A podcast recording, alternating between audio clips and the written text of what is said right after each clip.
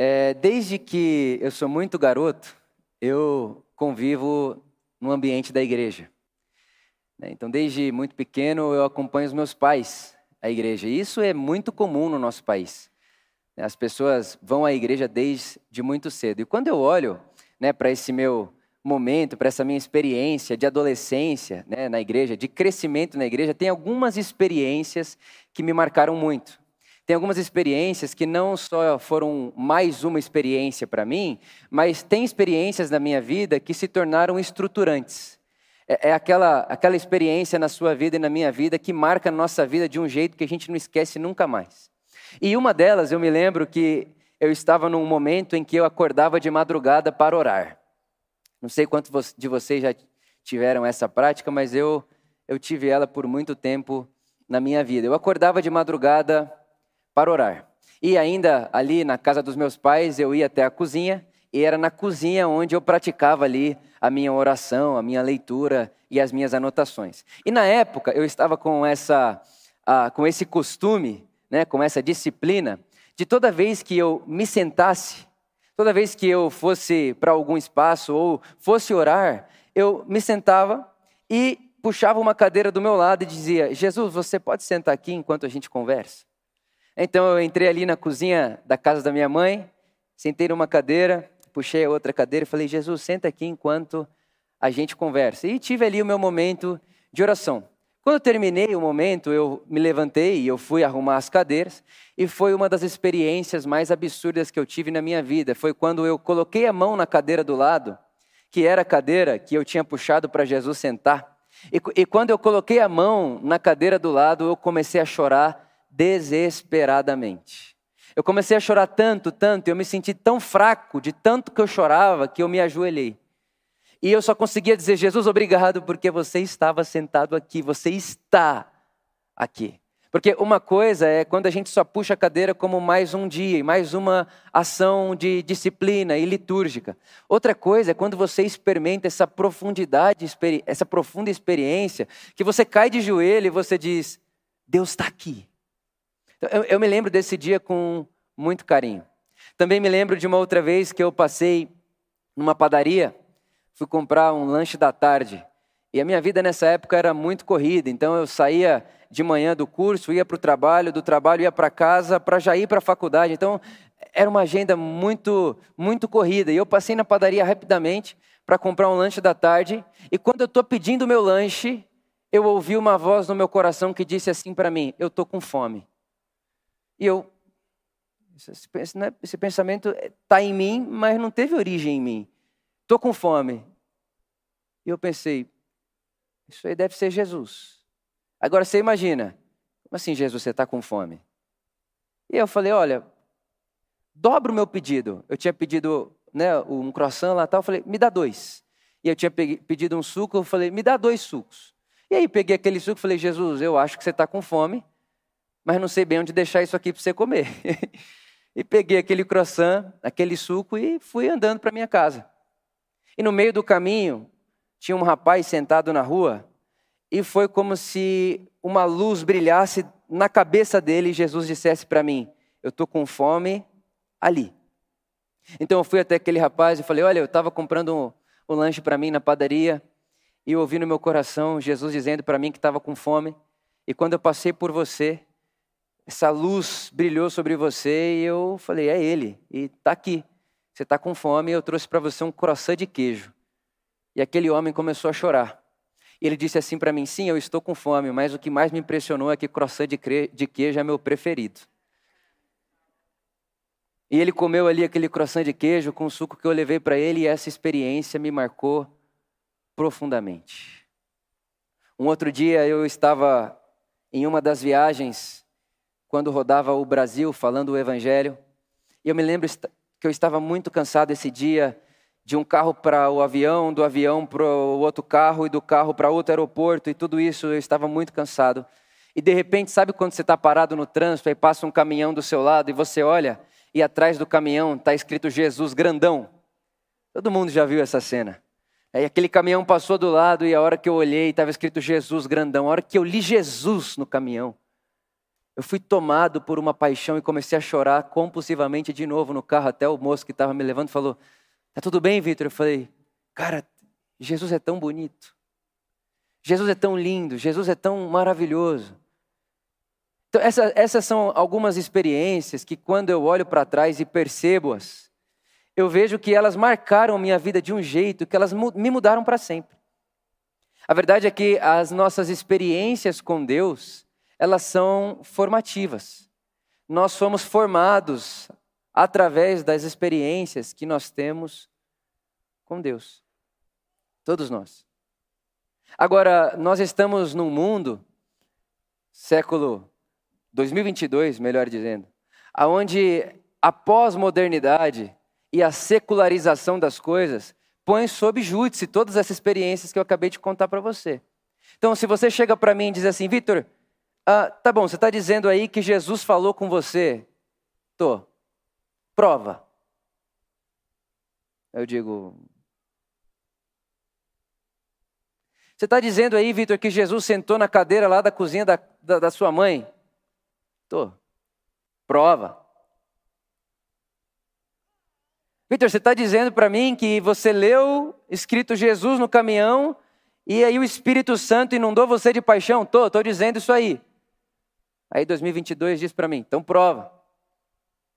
Isso é interessante porque há meio século atrás, isso é 1970 e alguma coisa, um teólogo, filósofo, Karl Rahner, ele disse o seguinte, que o cristão do futuro, e nós estamos hoje no futuro para ele, ele disse, o cristão do futuro ou vai ser místico ou não será cristão.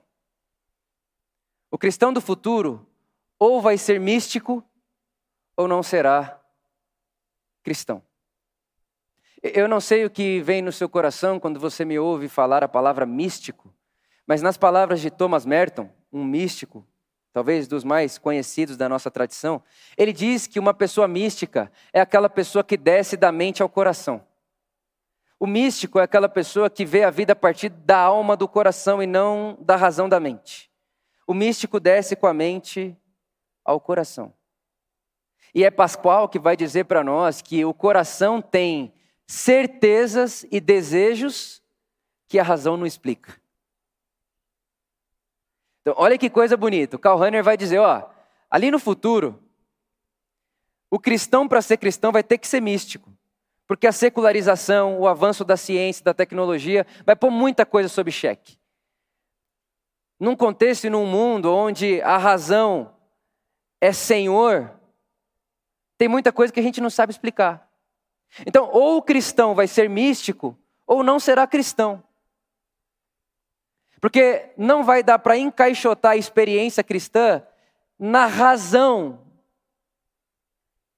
na ciência e na comprovação das coisas. Então, ou o cristão é místico ou não será cristão. E o cristão é aquele que desce da mente ao coração.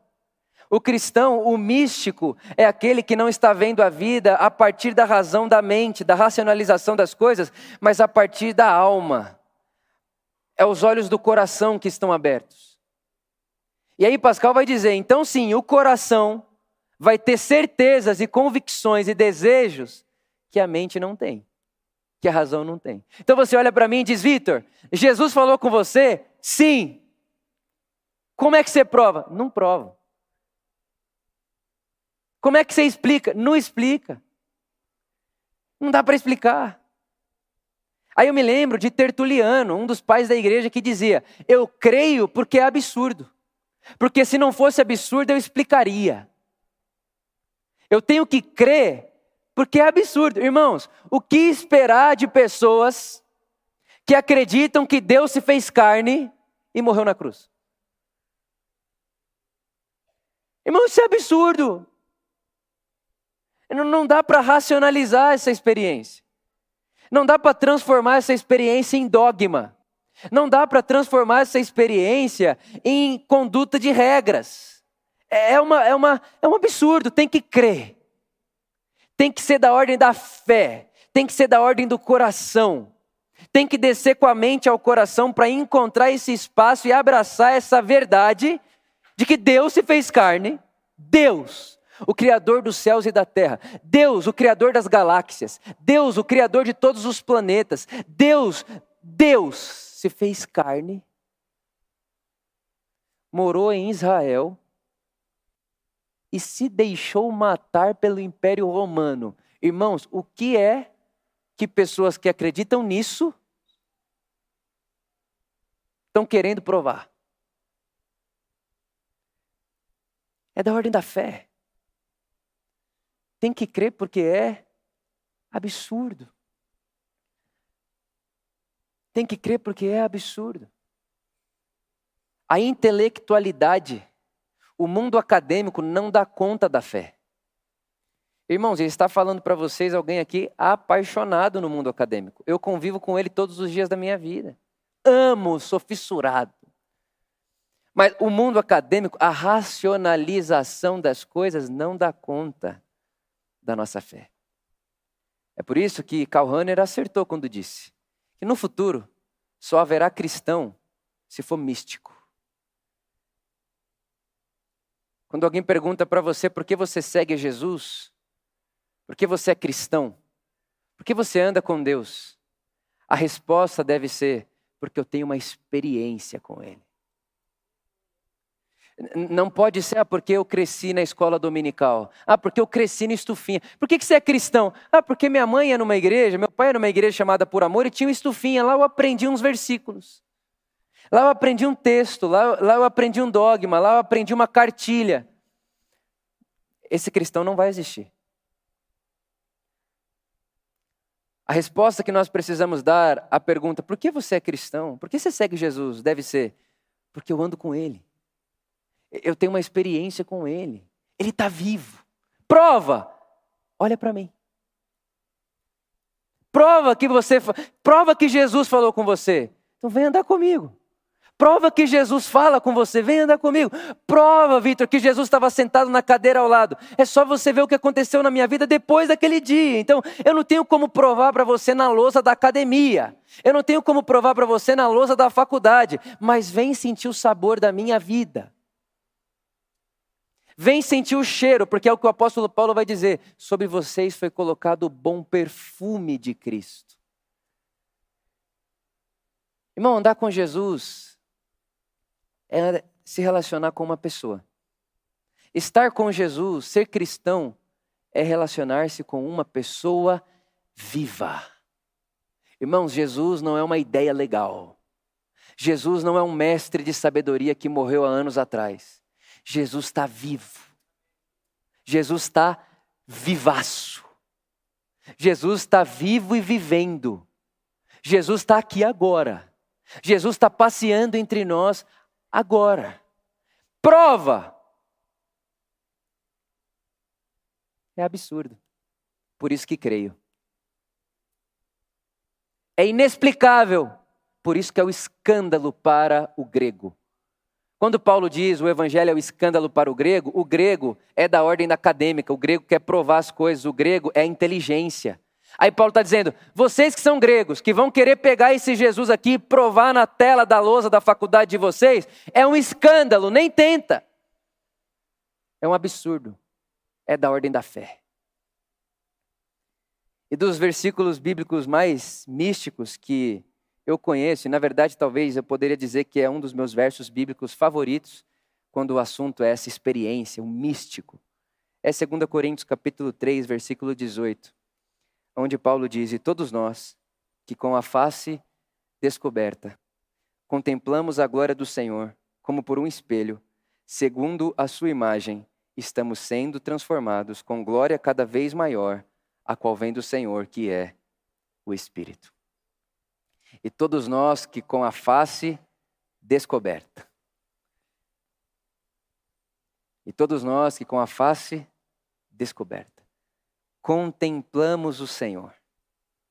Irmão, isso é andar com Jesus. Se salva isso, é contemplei o Senhor. Eu vi Jesus. E Jesus não é um fato histórico somente. Eu vi Jesus e ele está aqui. Eu vi Jesus e ele está aqui. Ele tem cheiro para mim. Ele tem sabor para mim. Ele tem gosto para mim. Por exemplo, se você abrisse a sua Bíblia em Êxodo capítulo 3, você veria ali o início da caminhada de Moisés com Deus. E tem um momento da caminhada de Moisés com Deus, onde Deus chama Moisés para um monte, e Moisés vai e sobe aquela montanha, e Moisés tem um encontro com a glória de Deus. Ninguém está vendo. O povo de Israel, que na época até então não era o povo de Israel, mas está ali embaixo da montanha, eles não estão vendo o que está acontecendo lá em cima. Só que enquanto eles estão lá embaixo, Moisés está diante da glória de Deus.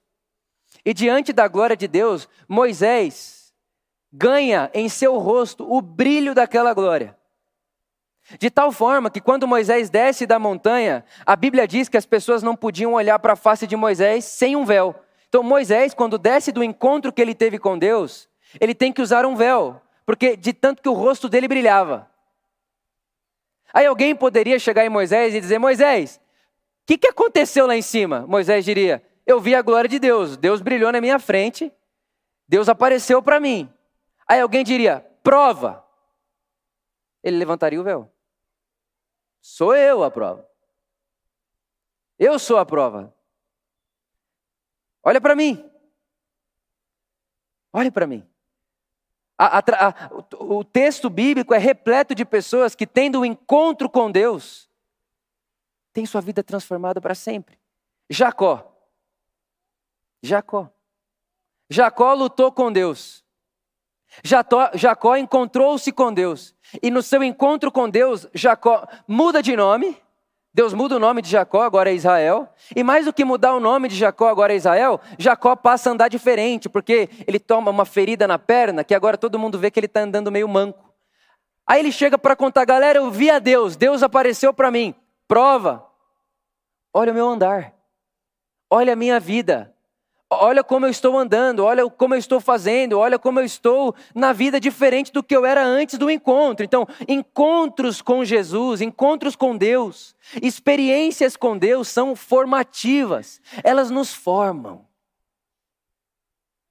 Por exemplo, você olha Tiago e João, que andaram com Jesus, eram conhecidos como filhos do trovão, porque eram estressados, irados Tiago e João tiveram a ideia de pedir para Jesus fazer cair fogo do céu numa cidade. Irado, bravo, justiceiro. Mas encontraram-se com Jesus. E quando a gente fala de João, dois mil anos depois, a gente não fala de João como se fosse alguém irado, estressado. A gente fala de João como o apóstolo do amor que deitou no peito de Jesus. Coisa linda, coisa mansa, coisa gentil. Porque as minhas experiências com Deus estão me formando. Você lembra da história do Gadareno? A Bíblia diz que esse homem, Gadareno, ele era tão endemoniado, tinha tanto demônio nele, que as pessoas prendiam ele e ele escapava das correntes. E o texto diz, sem exagero, que ninguém conseguia deter esse homem. Ninguém, você imagina, toda a cidade, e na época a cidade não era do tamanho que é hoje, as cidades, as aldeias, né, eram bem menores do que o que a gente encontra hoje. Então todo mundo sabia quem era esse endemoniado. Todo mundo já tinha visto ele cometendo absurdos. Aí Jesus chega na cidade. Quando Jesus pisa na cidade, a Bíblia diz que esse gadareno já vem na direção de Jesus, endemoniado, possuído, desumano, se ajoelha e diz: O que tu queres comigo? E aí Jesus liberta aquele homem, e olha a cena que interessante. De repente, aquela cidade vai até Jesus e, ao encontrar em Jesus, o gadareno, que antes endemoniado, que ninguém conseguia prender, de tão encapetado que ele era, está sentado e o texto diz: em perfeito juízo. Aí você imagina, aquele homem que as correntes não seguravam, Aquele homem que ninguém dava conta de segurar ele, de tanta força que ele fazia, de tão encapetado que ele era, de repente ele está sentado aos pés de Jesus em perfeito juízo. Porque uma experiência com Jesus me transforma. Perfeito juízo, ele está humano agora. É gente agora. Você olha, por exemplo, para o texto de Atos, Atos capítulo 7, Estevão. Estevão ali, depois já da ressurreição de Jesus.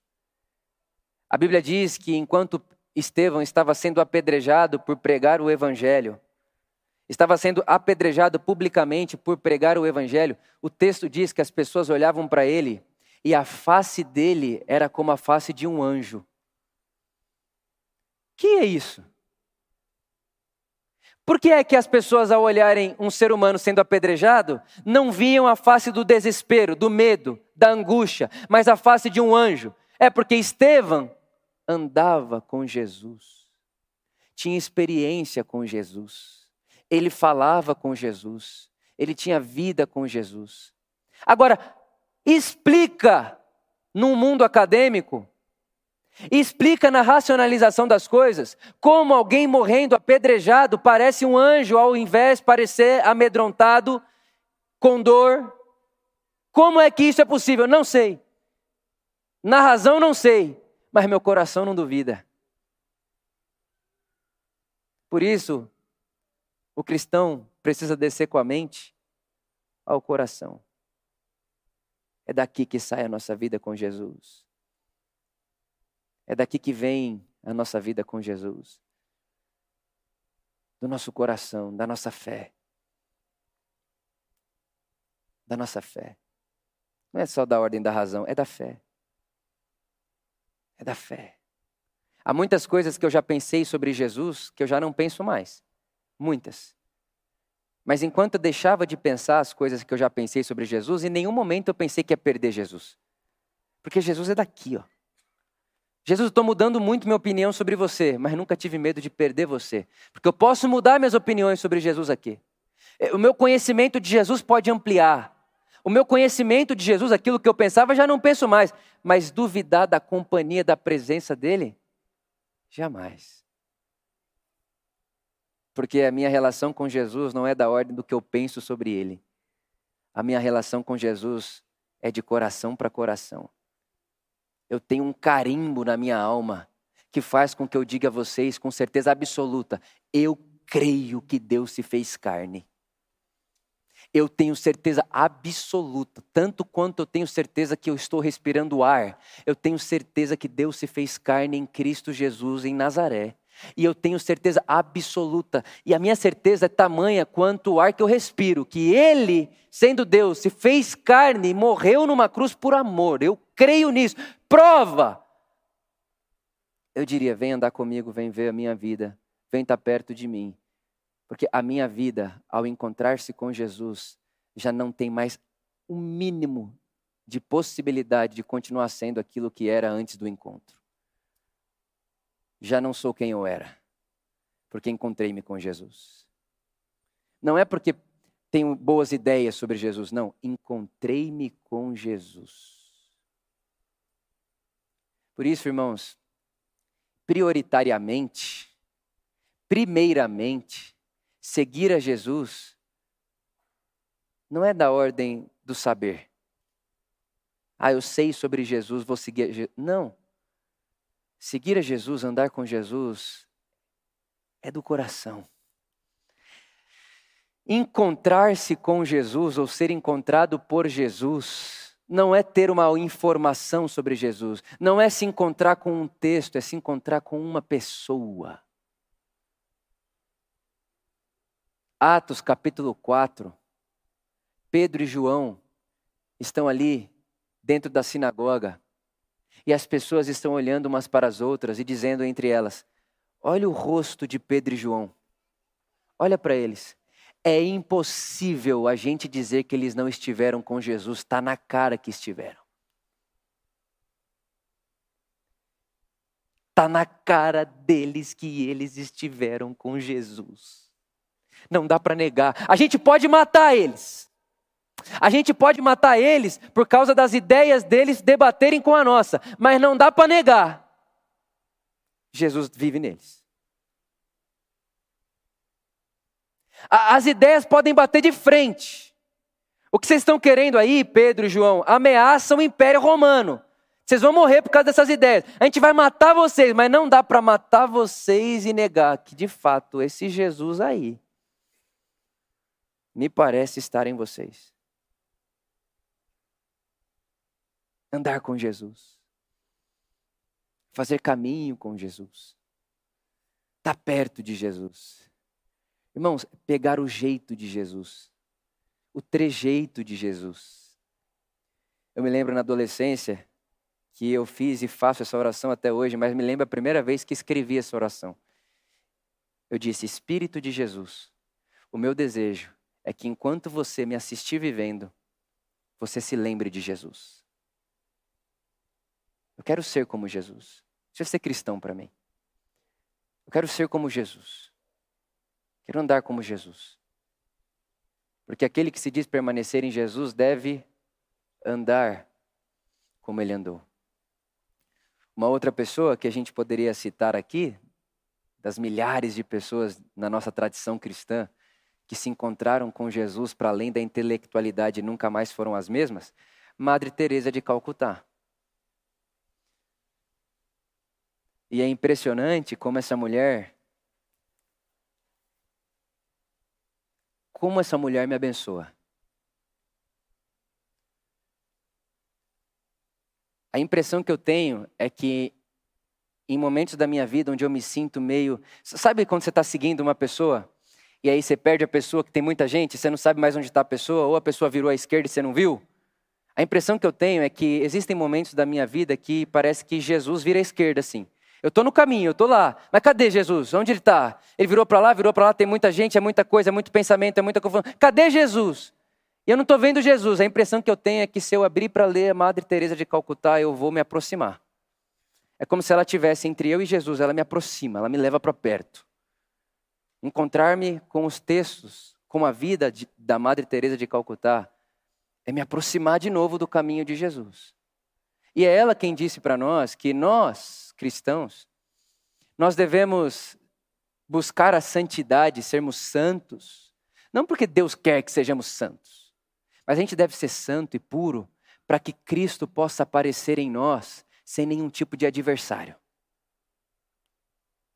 Olha que coisa mais linda, meu Deus do céu. Olha, a gente tem que ser santo, puro, sabe? A gente tem que andar com Jesus no Evangelho, a gente tem que buscar esse caminho de aperfeiçoamento, não porque Deus quer que eu seja perfeito para não me pôr no inferno, esse castigo eterno, nada disso. Nós precisamos andar com Jesus no caminho da salvação, do aperfeiçoamento de quem eu sou, para que Jesus apareça através de mim sem adversários, para que Ele tenha mais espaço para aparecer através de mim. Para que quando as pessoas olharem para mim, para você, lá nos nossos ambientes, elas olhem para nós e, e digam: é impossível. Eu não concordo muito com ela. As ideias dela é meio diferente das minhas, mas é impossível olhar no rosto dela e dizer que ela não esteve com Jesus.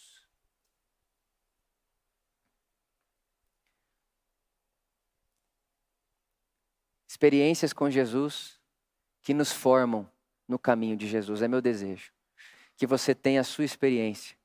E que assim como Moisés, Paulo, João, João Tiago, Madre Teresa, Vitor, que façamos parte dessa lista de pessoas que estão caminhando pela vida como quem vive com Deus, como quem vive na companhia de Deus, como quem vive, como quem vive consciente da presença de Deus.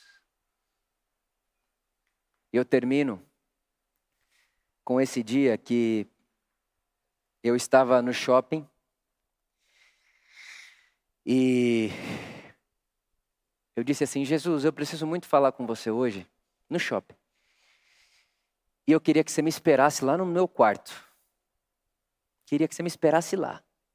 Porque a hora que eu chegar em casa, eu vou direto para o quarto. E na época eu morava na casa da minha mãe. E eu preciso falar sério com você hoje. Irmão, falei isso despretensiosamente. Cheguei na casa dos meus pais, dei oi para todo mundo e fui para o meu quarto. A hora que eu abri a porta do meu quarto, abri a porta, virei, fechei. Quando eu fechei, virei de volta. Ele estava me esperando. Ele estava lá. Eu sei que ele estava lá. E ao me lembrar desse pedido que tinha feito no shopping, comecei a chorar de novo. E dizer: como é que pode? Você está aqui. Você está comigo. Você é de verdade. Você não é mais um texto que eu leio, você, você não é só mais um livro que eu leio, mais uma ideia que eu tenho.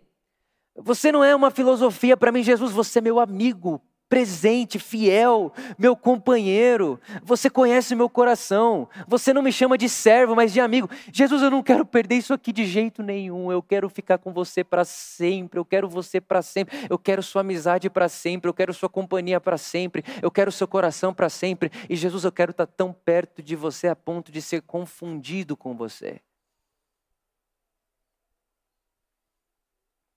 Experiências com Jesus. Sabe, irmão, irmã, eu queria incentivar você a uma vida consciente de Jesus como uma pessoa, com você. Uma pessoa. Sabe, às vezes a gente complica tanto as coisas. Fica tão complexo, tão complicado. Jesus é uma pessoa. Ele é gente. Ele é o Cristo que se fez carne, habitou entre nós e ressuscitou e vive, está vivo. E se relaciona com você, comigo, ele fala. Ele tem vontade, ele tem desejo, ele tem emoções. E aí talvez você pergunte para mim, Vitor, quer dizer então que eu tenho que buscar essas experiências aí, chorar, arrepiar, cair no... Não, não é nada disso. Eu te contei cinco experiências aqui e tem mais de 12 anos que eu faço todo dia a mesma coisa. Te contei cinco. Hoje mesmo, não senti nada, estava com sono no meu devocional. Mas fiz o que faço todo dia. Que eu quero Jesus em mim, entendeu? Eu quero andar com Jesus. Quero estar com Jesus. E o Evangelho de Jesus não é um conjunto de doutrinas, é uma pessoa. Deus tinha mais a dizer do que um livro poderia escrever. Ele encarnou gente. Ele viveu entre nós. E não só viveu, mas ainda vive. Que você busque a Jesus como quem sabe que ao chegar no quarto da oração, ele já está lá. Porque antes de você pensar em buscar a Ele, Ele já veio buscar a mim e a você. Meu desejo profundo a você é que você e eu, num mundo tão secularizado, avançado em tantas coisas e com tantos questionamentos, as crenças e os dogmas, que a nossa certeza esteja carimbada na nossa relação com Jesus. Eu tenho uma relação com Jesus, essa é a minha fé. Ele vive em mim e ele vive comigo. Desejo do profundo do meu coração essa certeza para você, meu irmão, e para você, minha irmã. Que o dia que alguém te perguntar por que você anda com Jesus, por que, que você é cristã, que a resposta não seja um versículo, Mas que a resposta seja: eu ando com Jesus. Jesus anda, eu tenho uma experiência com Jesus. Ele fala comigo. Ele fala comigo. Eu ouço ele falar, mas como que você ouve ele falar? Prova para mim que você viu a Deus. Tira o véu, vem andar comigo. Foi Jesus quem disse: Se conhece a árvore pelo fruto. Vem saborear da minha vida e você perceberá que o sabor que eu tenho na minha vida é um sabor que eu não poderia produzir na leitura acadêmica. É uma transformação de alma que eu não poderia produzir com academia.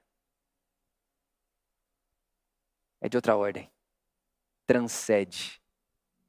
Transcende. Está aqui. Não há espaço vazio entre nós. Ele está aqui. Ele está aqui. Ele está aqui.